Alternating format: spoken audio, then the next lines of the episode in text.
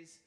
Um, throughout the next three to four weeks, I'm going to have tons of really great stories of how not to be in a relationship, as well as how to be in a relationship. It's going to be it's going to be really fun.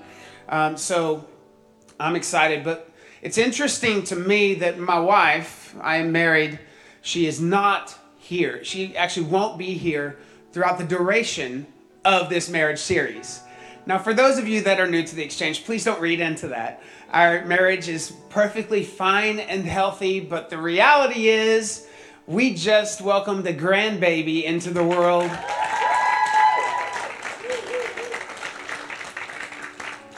I'm a granddad. I don't really like that word. Uh, I'm not used to it when people reference that. I'm like, I'm not sure. I don't know if I'm to be grandpa, granddad, G dad, pop, pops. I don't know.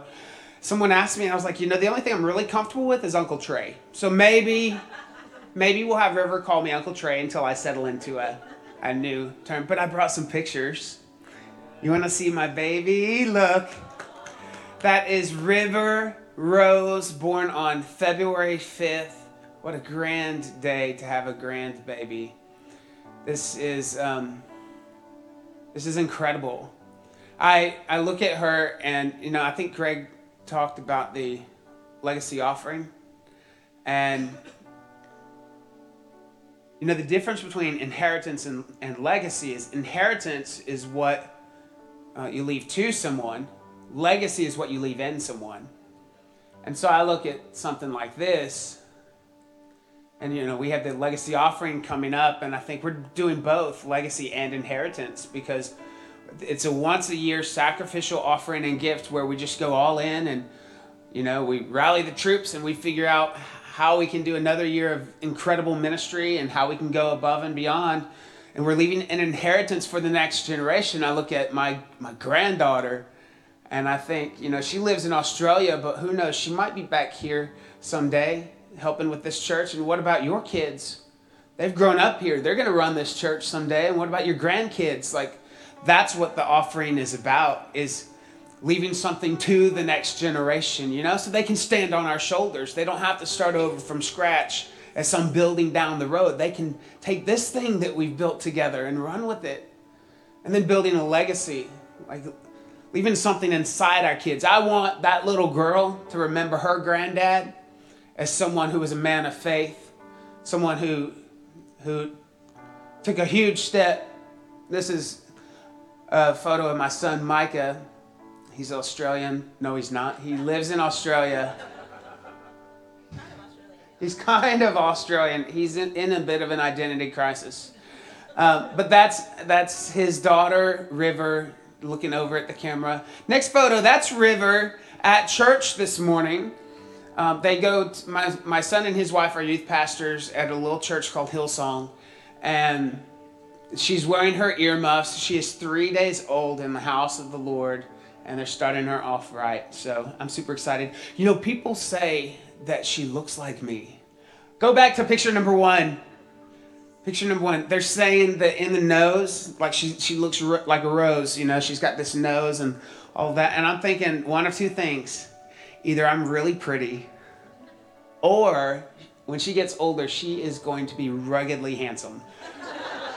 I don't know what it is. I just know this. Now that I've been a granddad for three days, man, I just feel so much wisdom bubbling up inside of me. My sermons are bound to be better from here on out.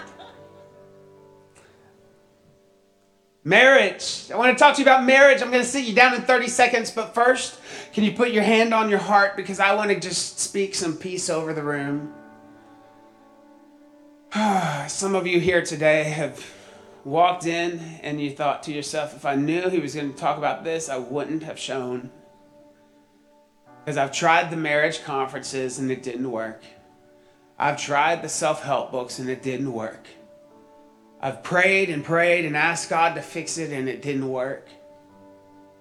Some of you in the room are, are single, maybe from failed marriages, maybe uh, hope deferred that is making the heart sick for whatever reason. Maybe you, you are happily single and you feel like this message is not for you. I just want to give us all the permission right now to receive this message without fear without fear of judgment, without fear of feeling less than, without fear of feeling like you've dropped the ball and there is time wasted. Because I really believe that today can be the best day, first day of the best days of your life. I really do. Father, I bless your people. God, I ask that your word would come alive in our heart. And for those of us who have spouses at home that are far from you in this moment, God, I ask that you would give us the grace to take back what we received today and let our hearts be changed. God, let us sit here with a posture, understanding that we need to do business with you. God, you're not here to meet with us on behalf of our spouse, you're here to meet and do business with us. So we say yes to you, Lord. We realize that we have made mistakes. We realize we've dropped the ball, but God, we we just push aside that guilt and shame because as long as we hold on to the shame, we cannot step into our next. And we want more, Jesus. Holy Spirit, come. In Jesus' name I pray. Let the church say, Amen. Amen. You may be seated. I have to be honest, for the first number of years in our marriage, Carrie and I, we, we went to a number of marriage conferences and we left in an argument every time. Honestly, we hated it. We, we dreaded it. We felt like that there were stereotypes thrown out the man always and the woman always, and like it wasn't that way for us, and things were different. And we, we just like couldn't seem to connect the dots whenever we would hear marriage sermons. And so part of my challenge today is I'm preaching from a perspective of I'm not a stereotypical dude. Like I'm a dude, but I'm not stereotypical. And I understand the damage that stereotypes can create whenever a marriage is hurting and they desperately need the Word of God to change their life and transform the relationship right now. But all the preacher wants to do is throw out stereotypes. So here's what I'm going to do I'm going to throw out my story. And I, I, hope that my story can somehow, when paired with the scripture and the Word of God, that the Holy Spirit can highlight to you what you need. Um, my story in parts will seem very stereotypical. The women will say, Oh, he's such a dude. But other parts of the story may not. But here's what I know God values marriage. My challenge today I wasn't sure how to kick off this sermon.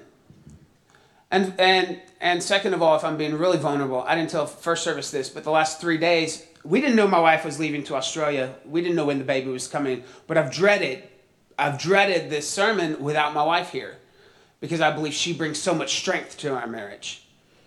Now, on the other hand, I can say a lot of things without getting in trouble. so it's, I don't know if it's good or bad. But she's an incredible she's an incredible woman and i wasn't sure and i knew i knew that it's important for me to talk about the foundation of marriage. I know that like god god established marriage. Congress didn't. America didn't. England didn't. God did. In genesis 2 god established what marriage looks like. And i could talk about that all day and i could do it in love and it's exciting i'm so passionate about marriage. But i didn't feel like that was appropriate for today. So I went to Genesis chapter 2, verse 24 through 25. Well, well, first of all, if we back up a little bit, we see that Adam and Eve are in the garden.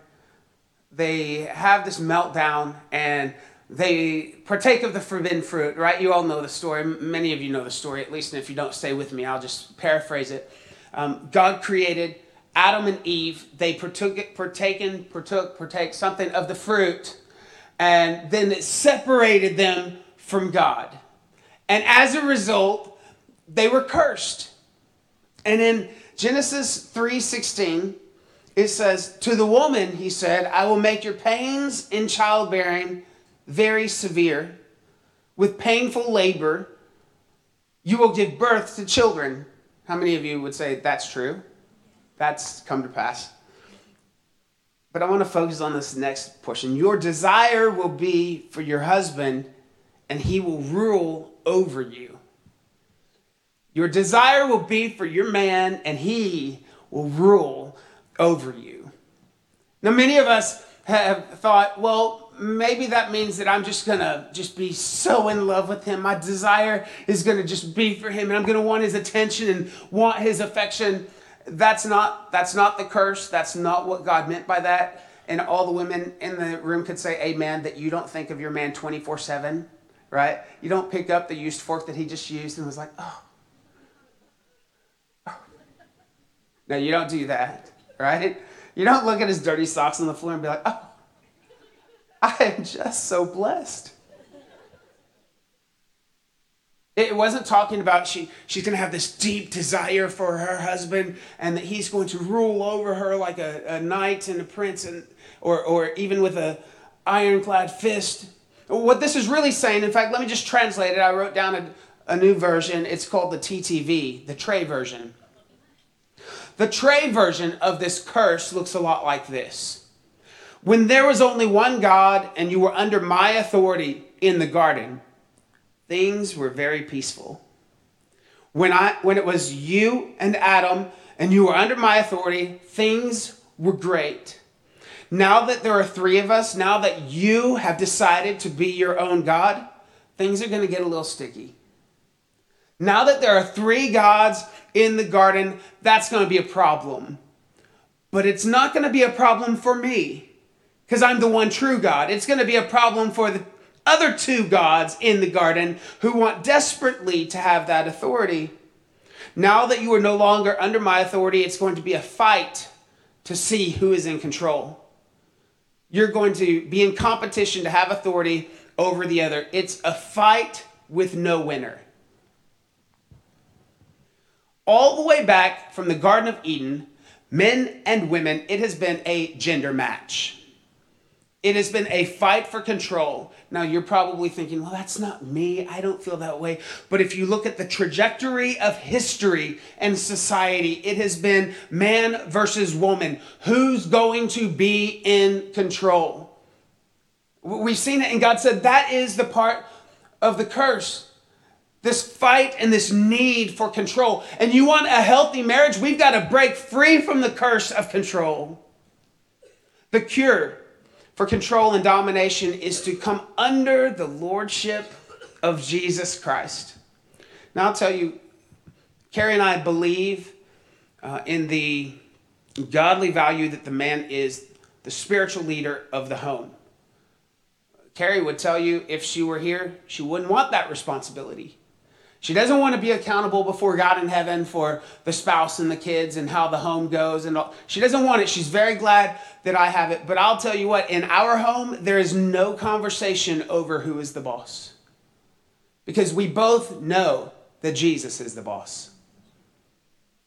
I don't have to declare that I'm the man, and she doesn't have to declare that she's a strong and capable woman. We both understand that as long as we submit and surrender to the authority of Jesus Christ and we let Him be God. I, I said a couple weeks ago, I think they're making a shirt out of it. I don't want to be God. I don't want to control my life. I can't even control my calorie intake. Like, I, I don't want to be in control. Carrie doesn't want to be in control. Wherever there is control, there is strife. Control is actually, this is good news for many of us. Control is one of the easiest things to fix. If you have control issues this morning, now remember, I'm not talking to your spouse, I'm talking to you. If you have control issues this morning, it is one of the easiest things to fix. You can sit down or you can stand up. Because control falls along those two polar extremes. You're very assertive, you're very aggressive, you're pushy, you always want to eat where you want to eat, you want things to go your way, the money's going to be spent this way, you want your kids to do this and dress this way, and you want everything to be just this way. Or the opposite thing of control is who? Little old me? Oh, I don't need anything. Y'all just take care of yourself. Let me just serve you. Let me just take care of you. And you humiliate yourself, acting like you're elevating others, but really that's just your ego. Because you feel like that you're not capable and you're not worthy to stand up and be a strong human being. You, my friend, are strong. Some of you need to sit down. Some of you need to stand up. Here's the crazy thing. Did you know that when you get married, you marry someone that is equally emotionally intelligent as you? Always. You marry someone that is as emotionally healthy as you are. Never fails. Without exception. You get married, you're equivalent. Some of you are thinking, no, no, no, no, no, no, no. I, when I married him, he was not emotionally all there. He was insane. But who said yes to that?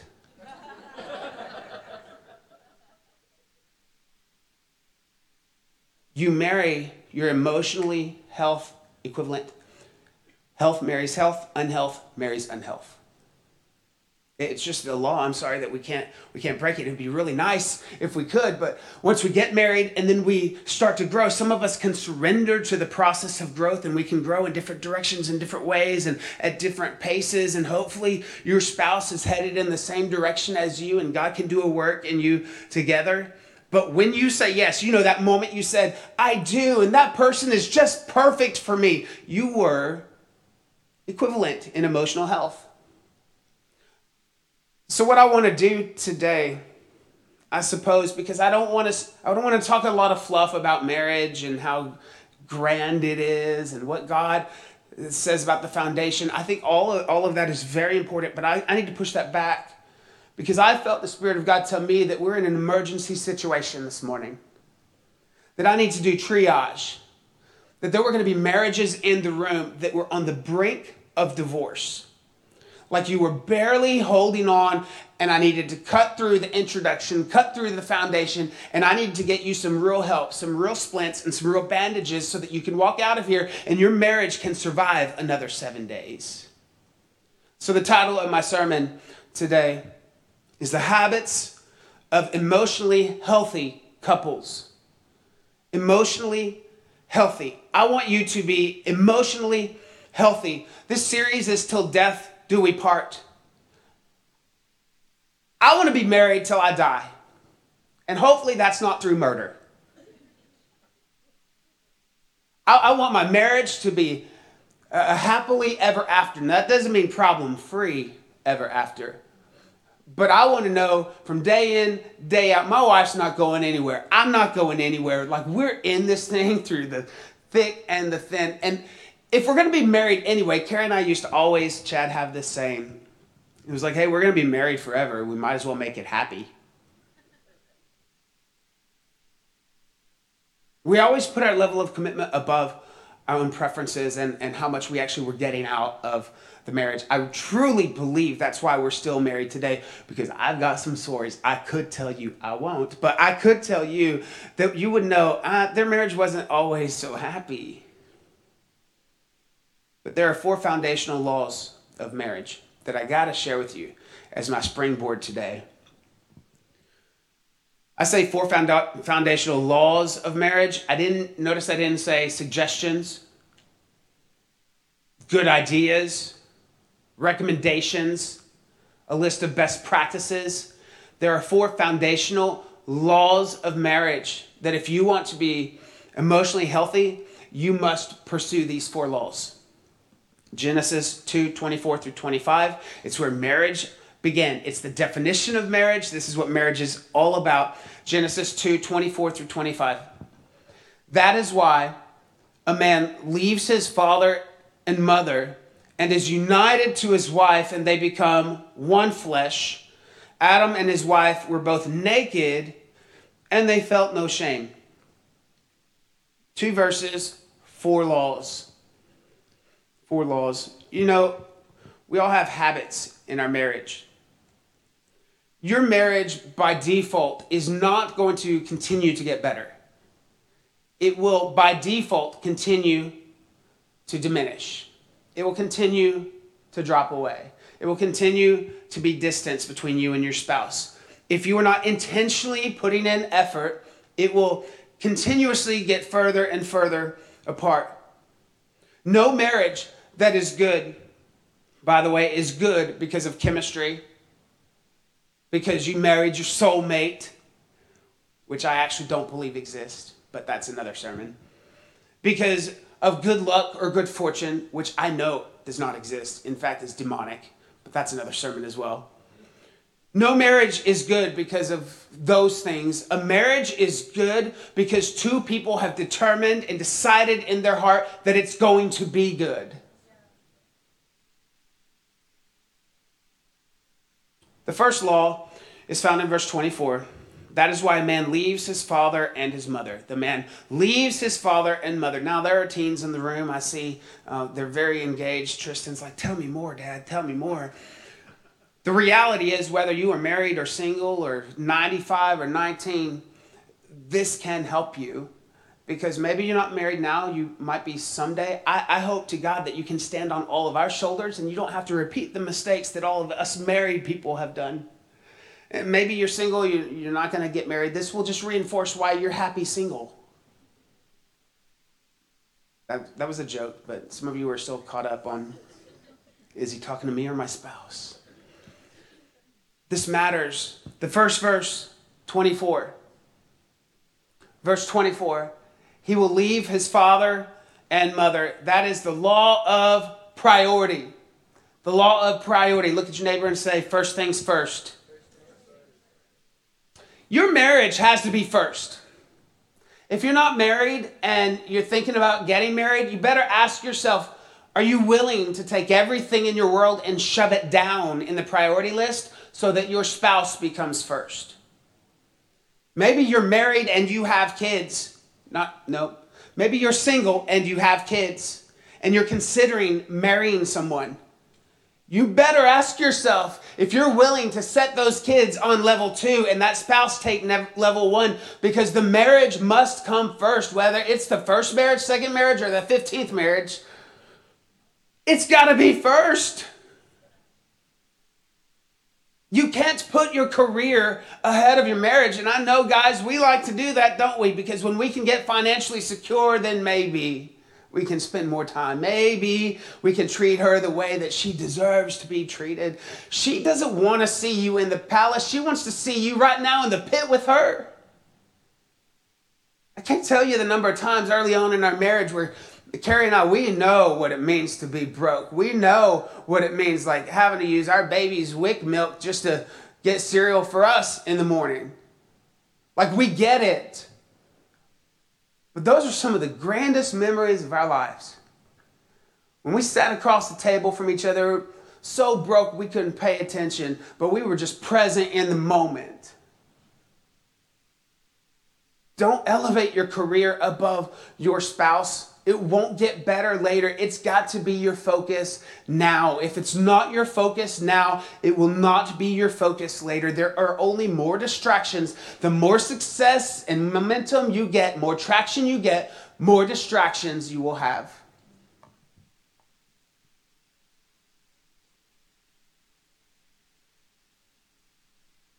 The second law, again, this is a springboard, and I, I got to go move quickly, so stay with me here, but the man leaves his father and mother and is united to his wife. How many of you remember another translation? It says something along the lines of leave and cleave.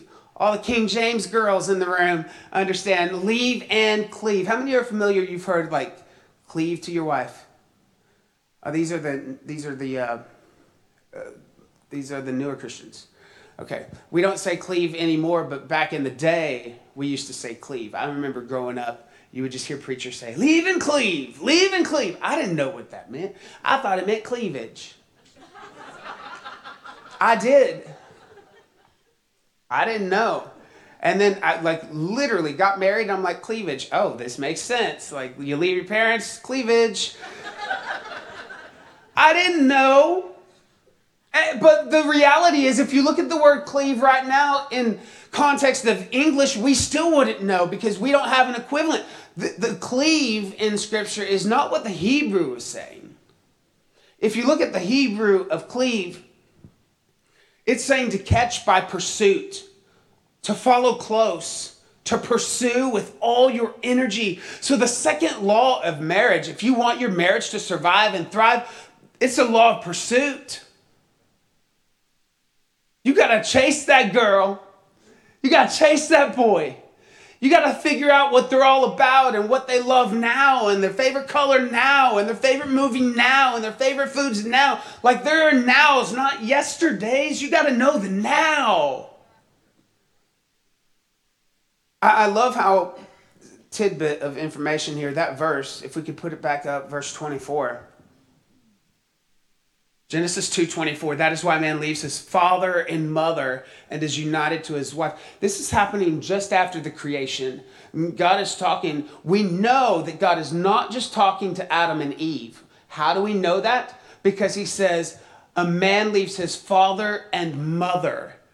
And Adam and Eve didn't have a mother. They only had a father. So this this block of text is for all generate all of us that came from a woman. This applies to us. We will leave our mother and father and we will pursue our spouse. The law of pursuit. So, with priority and pursuit, how do we stay emotionally healthy? I'm going to give you four ways in the next 10 minutes. Four habits of emotionally healthy couples. And I will tell you this I don't care where your marriage is at right now. I don't I don't care if you were you were here alone and your spouse is at home far from God. You start implementing these habits to the best of your ability and your marriage will change like that. Because your current marriage is the product of the habits that you have slipped into. And so if we can just do a bit of triage this morning and we can identify the and assess the damage in the room and you can implement these strategies, within seven days, your marriage can change. I promise you.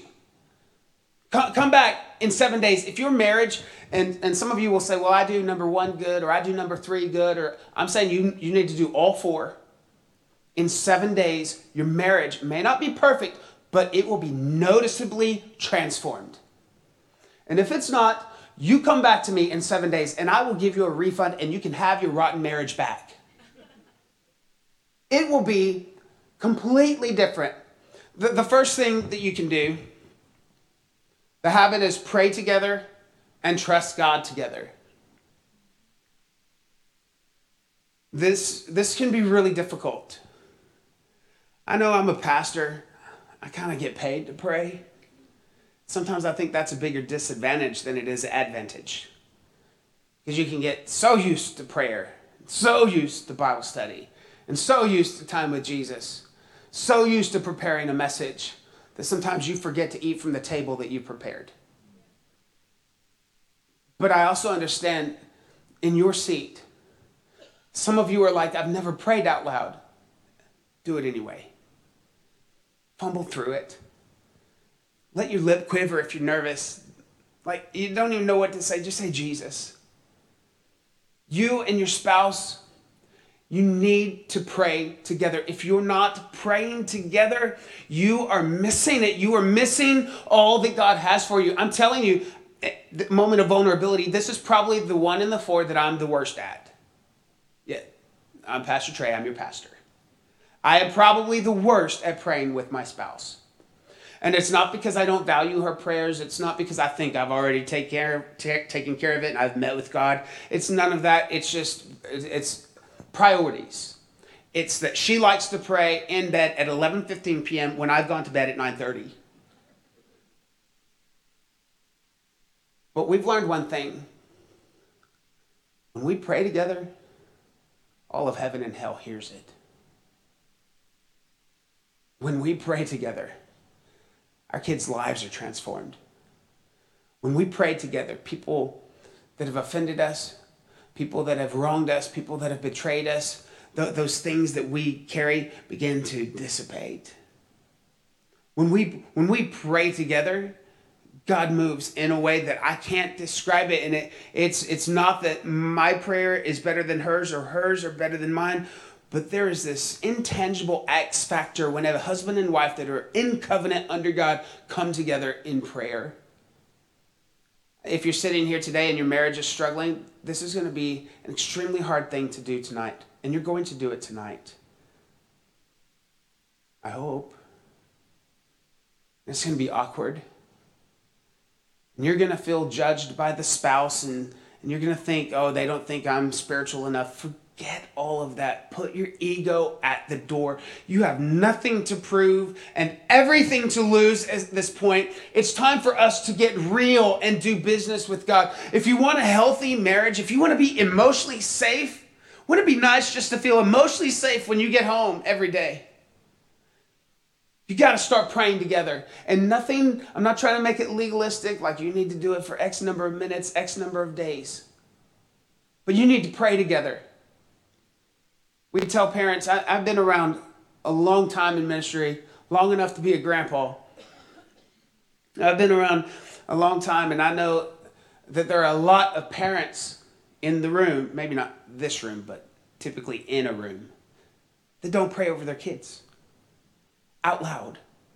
Oh, I pray with them when I go to bed at night and they're tucked in.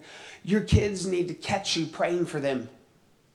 You need to walk in their room thinking they're asleep and their little eye opens and they witness mama or daddy, daddy, oh man, being a spiritual leader of his home, praying boldly over his kids, praying for their future spouse, praying for every tactic that the enemy is trying to set up against them, that it will not work, that it will fall by the wayside, praying that the insecurity will leave, praying that the generational curses will not carry over from generation to generation to generation, but that it will stop here and now. We've got to be praying. This is our most effective weapon, and we use it the least. Pray together. Pray together. Point number two the second habit of emotionally healthy couples is this they keep short accounts. They keep short accounts. That means you don't bring up yesterday's problem today.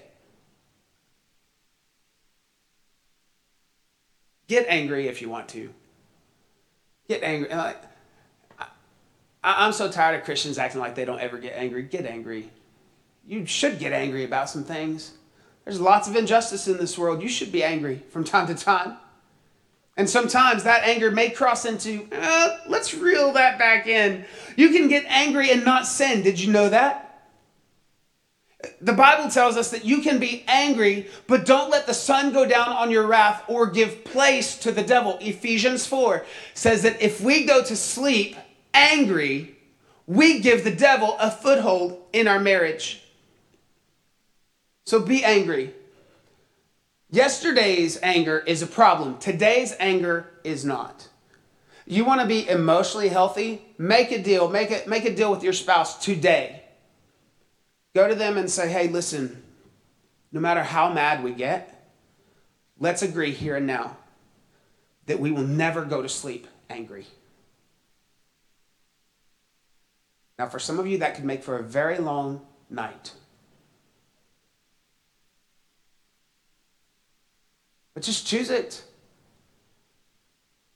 As the night gets on later and later and later, somehow humility begins to grow. At six o'clock, I may be willing to fight and die on that hill because I know that I'm right. But by 11:30, when I'm tired, I might be ready to apologize for everything I've done and everything the neighbor's done. Make a decision that you're not going to go to bed angry. And here's another thing can some of us just speak up? Stop acting like it's not a big deal, but it affects everything you do and you say. If you're holding on to it and you're processing it and you're getting angry and you find it resurfacing days later or weeks later, you got to deal with it. We got to stop acting like we are Superman or Superwoman and we can just self process. We've got to talk about it. We begin to create these little layers of bitterness towards our kids and our spouse and our boss and our friends and you name it. We do it. Or I should say, I do it because I've been there. I get it. I understand. But here's what happens when you go to sleep angry.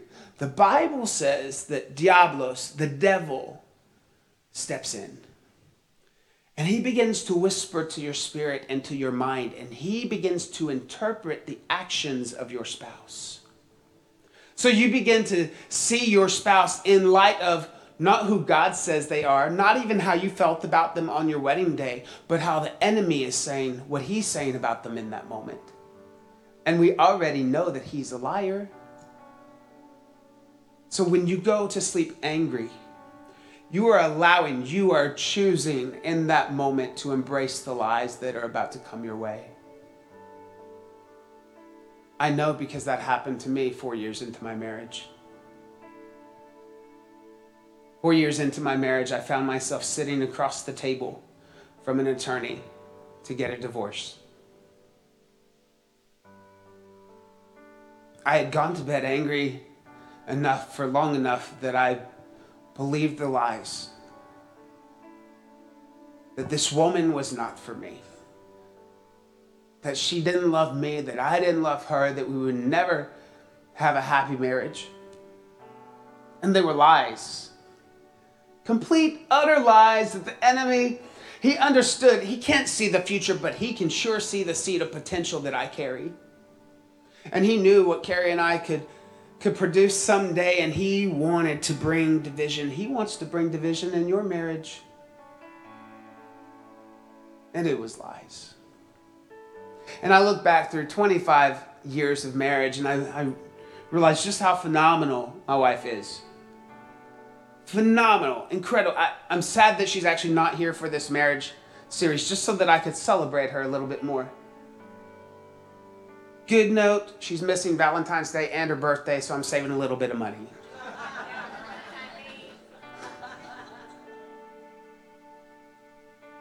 Chris, please edit that out of the sermon that But I look back and yeah, my wife is in Australia with the grandbaby, by the way. Um, I look back and I think, you know, we had communication issues. There was no infidelity. By the way, infidelity is not a deal breaker. I've seen God heal that more times than you can even put on, I don't know, whoever, I don't know, a lot of hands. A lot of hands. That God can fix that. Didn't, that's not our story, but God, I've seen God do it so many times. And some of you in this room need to hear that. It's not a deal breaker. God can bring healing if both of you want healing. But I look back over the course of our marriage and I think just how, how wonderful my wife was, how gracious and kind and generous that she was. Like, I was the one who brought to the marriage this uh, unreal insecurity. That, that was me, not her. I was the one. I was the one who brought to the marriage this notion that I didn't even know what love was. I didn't know. I didn't know and, and years into my marriage, even I won't tell you a timeline, but it's plagued me for a number of the 25 years. Do I even know what love is? Is the question that I often ask because at a young age I lost so many people. My cousin died right in front of me. My best friend was killed in a car accident. I was in my grandmother's house when she passed. A number of losses where I just learned that if I love, I lose people. So I don't even know if I know how to love on many days of my life. But I brought that into the marriage, not my wife. I brought into the marriage addiction, not my wife, substance abuse, me, not my wife. I brought into the marriage all kinds of things that this woman has stood by and fought for and loved me even if.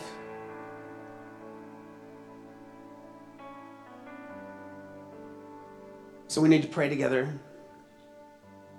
keep short accounts. But how do good marriages process anger quickly? Can I give you two quick ways to do that? It's very simple. Number one, give your spouse the right to share their concern. So many people, you feel like you don't have a voice in your own home because if you say what you're concerned about, you get shut down. You get punished for being honest. And that is not emotionally safe. Give your spouse the opportunity to share a concern. Bad marriages can't talk. I have learned that in 20 years of counseling marriages. Bad marriages can't talk. There's always a breakdown in communication in bad marriages. We see this in the corporate world. There are teams that can't talk, or you, you're afraid of offending someone, or they're getting their feelings hurt, or you, you give some honest feedback and they flip out on you and they, whatever it is that they do, they throw a tantrum, they, you know, act like they're the worst person in the world, or they're bitter and they shut down. My philosophy is this if we can't talk, we can't work together. And in family, if we can't talk, we can't grow. It's not emotionally healthy to walk into your home and not feel like you can't share a concern. But here's the second point to that you must know the difference between criticizing and sharing a concern. Sharing a concern is about me. It's not about you. It's about what I perceive. It's about how I feel. And, and, I may be totally wrong. And I'm probably bringing a whole lot of baggage to the story. And, and you're going to shed some light. When I tell you my concern, it's going to make so much sense. You know why? Because I'm, I'm a paranoid guy and I'm going to overanalyze and I'm going to read into what you're doing. And I'm going to assume that you and your mama and your sister and your neighbor and your dog are all against me. But I'm going to share my concern anyway because I feel emotionally safe with you. And then you're going to explain it all and I'm going to feel like an idiot. Oh, that's that's what you meant.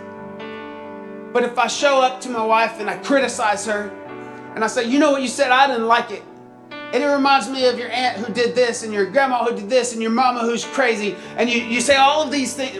My, my mother in law's not crazy, but I'm saying in context, if I'm criticizing, trying to put her down, I'm not going to have an emotionally safe environment. Okay, I can see that you're you're dozing off, so let me give you the final two points.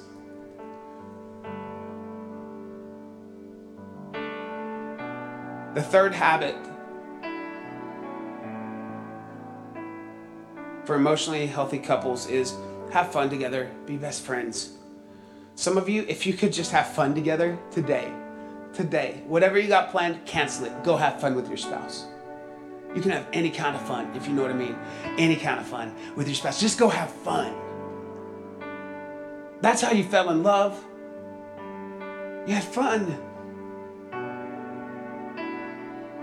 It's in, in the top four needs of a man, actually. We need to have fun with our spouse. We need to, on some level, feel like our spouse is our buddy there, there's a pastor that I know in Houston. He was having massive marriage problems. And his wife went to him and said, Hey, I want to go hunting with you. He was a hunter. And he was going hunting that week. And she's not a hunter. And she said, I want to go hunting with you. And he was like, Really? You want to go hunting with me? And she said, Yeah, I want to go. But you're not a hunter. No, it's okay. I just want to go. I just want to go spend some time with you. He was a little concerned that he was she was just trying to get him out in the wilderness with a firearm. But she went hunting with him and she didn't she didn't touch the gun because she didn't care about hunting. She cared about him. She intentionally found a way to have fun with her husband. In that one hunting trip, their marriage was rescued. Have fun with each other. The reality is, if you take sex and fun away from the marriage, you have a business relationship. You aren't even roommate status because roommate status means you can at least have fun together. So if you have taken the fun out of your relationship, you're not even roommates anymore. Number four, my final point build close relationships individually and as a couple with other believers. 1 Corinthians 15:33 says, "Do not be misled. Bad company corrupts good character." The couples that you are hanging out with, that's the couples you are becoming. If you don't like what they look like and how they are and the, the priority that they set on God, know that's where you will be in just a year or two. Hebrews 10 24 through 25. Reminds us that our friends are our future. It says, Let us consider how we may spur one another on toward love and good deeds, not giving up meeting together as some are in the habit of doing, but encouraging one another, and all the more as you see the day approaching. Day is capital D, that means the return of our Lord. As Jesus is returning, as we get closer to that day, it becomes even more critical and important that we meet with fellow believers. Yes, we still love the world. Yes, we still reach the world. Yes, we are still a part of the world and we invite them to our homes and we be Jesus to them, but we cannot isolate ourselves from the body of Christ. Let us pray.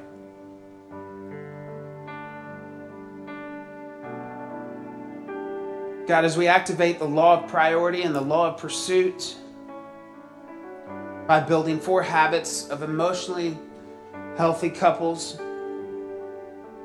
God, we choose today to pray together and trust God, to keep short accounts, to have fun together and be best friends, and to build close relationships individually and as a couple with other believers.